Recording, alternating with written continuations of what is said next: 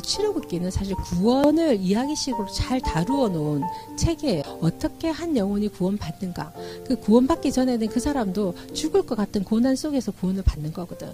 그래서 어떻게 그가 하나님께 인도되어질 때 어떤 이적과 기적과 표적을 통해서 그가 인도되어지는가에 대한 부분들이 나와 있습니다.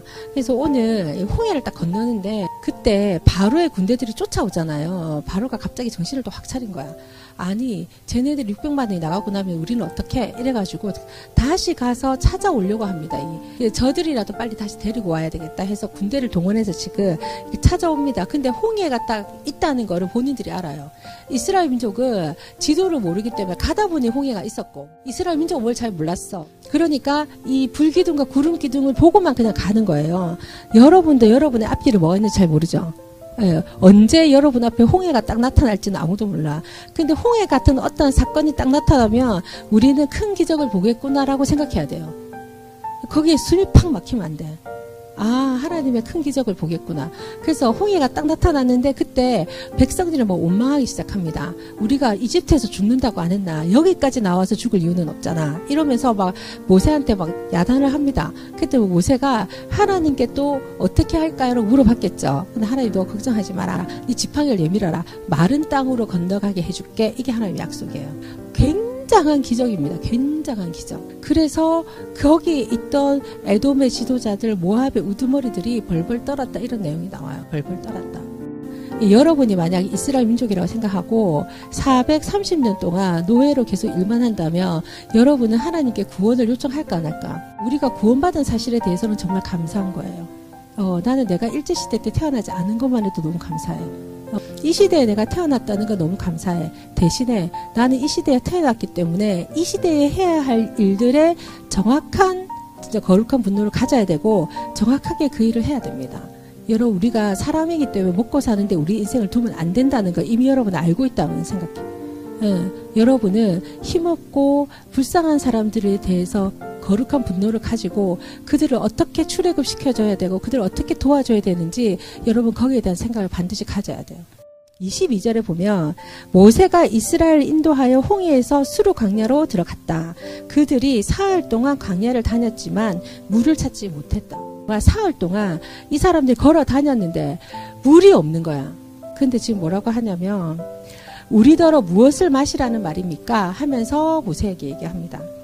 그래서 모세가 하나님께 부르짖어 기도했죠. 네. 그랬더니 하나님께서 이 물이 하나 나왔는데 이 물은 못 먹는 물인 거야. 쓴 물인 거야. 이게. 그러니까 하나님이 어떤 나무가지를 하나 이렇게 가리키니까 그거를 이렇게 물에 던졌어. 이 물이 단물로 변한 거예요. 그래서 정수효과를 해서 그 물을 마시게 된 거야.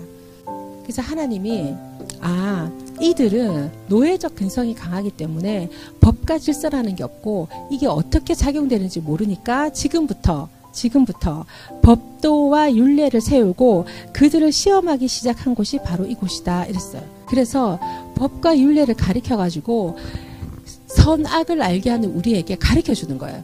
이렇게 하면 네가 레벨업 돼 가지고 더 좋은 거를 가질 수 있고, 너는 더 좋은 성품을 가질 수 있고, 네한테 불리한 것들을 제할 수 있다. 이런 법과 윤례를 가르쳐줘서 한 단계 한 단계 레벨업 시키는 거야. 그래서 광야의 시간은 연습의 시간입니다. 공부의 시간입니다. 그래서 나는 이 하나님께 너무 감사해요. 갑자기 한 스물 몇 가지, 서른 몇 가지 막 줘놓고 내보고 그 갑자기 한꺼번에 다 해라 우리 얼마나 어렵겠어. 근데 40년이라는 세월 동안에 이 이스라엘 민족이 노예적 근성을 다 버리게 하고 거기서 새로운 법을 딱 줘서 하나하나 가르쳐 주시는 이거는 너무 감사한 것 같아요. 그래서 하나님께서 뭐라고 말씀하시냐면은 너희가 하나님 앞에서 제대로 살고 순종하여 내 말을 잘 들으며 내 계명을 따르고 내 모든 법을 지키며 내가 이집트 사람들에게 내린 그 모든 질병으로 너희를 치지 않을 것이다. 중세 시대 때 흑사병 막 유명했잖아요. 근데 이상하게 유대인만 안 걸려. 근데 사실은 흑사병 안 걸린 게 너무 잘 씻어서 안 걸린 거거든. 너무 위생적이게 살아서 안 걸린 거였거든. 이 사람들은 구약부터 하나님 법을 잘 지키잖아요. 그래서 불의한 음식은 안 먹었다. 그러니까 그런 것들을 계속 지켜 2000년을 지킨 사람들이잖아요. 병이 어떻게 오겠노. 아, 이렇게 하나님이 이 광야를 건널 때 새로운 법을 딱 만들면서 이 얘기를 합니다. 내가 어렵고 힘든 상황에서 예수 안 믿어서 정말 척박한 상황에서 내가 예수 만난 경험 여러분 있죠? 여러분 하나님과 신뢰가 쌓이고 하나님과 계속 여러분의 교제 가운데 있고 모든 삶을 공유할 때 그때는 여러분 어떤 어려움이 와도 하나님을 믿습니다. 아 이거는 무슨 일 때문일 거야. 홍해가 딱 가로막히는 것처럼 내한테 어려움이 있는 것은 그 어려움을 통해서 나에게 기적을 일으키시려고 하는 하나님 뜻이 있는 거예요.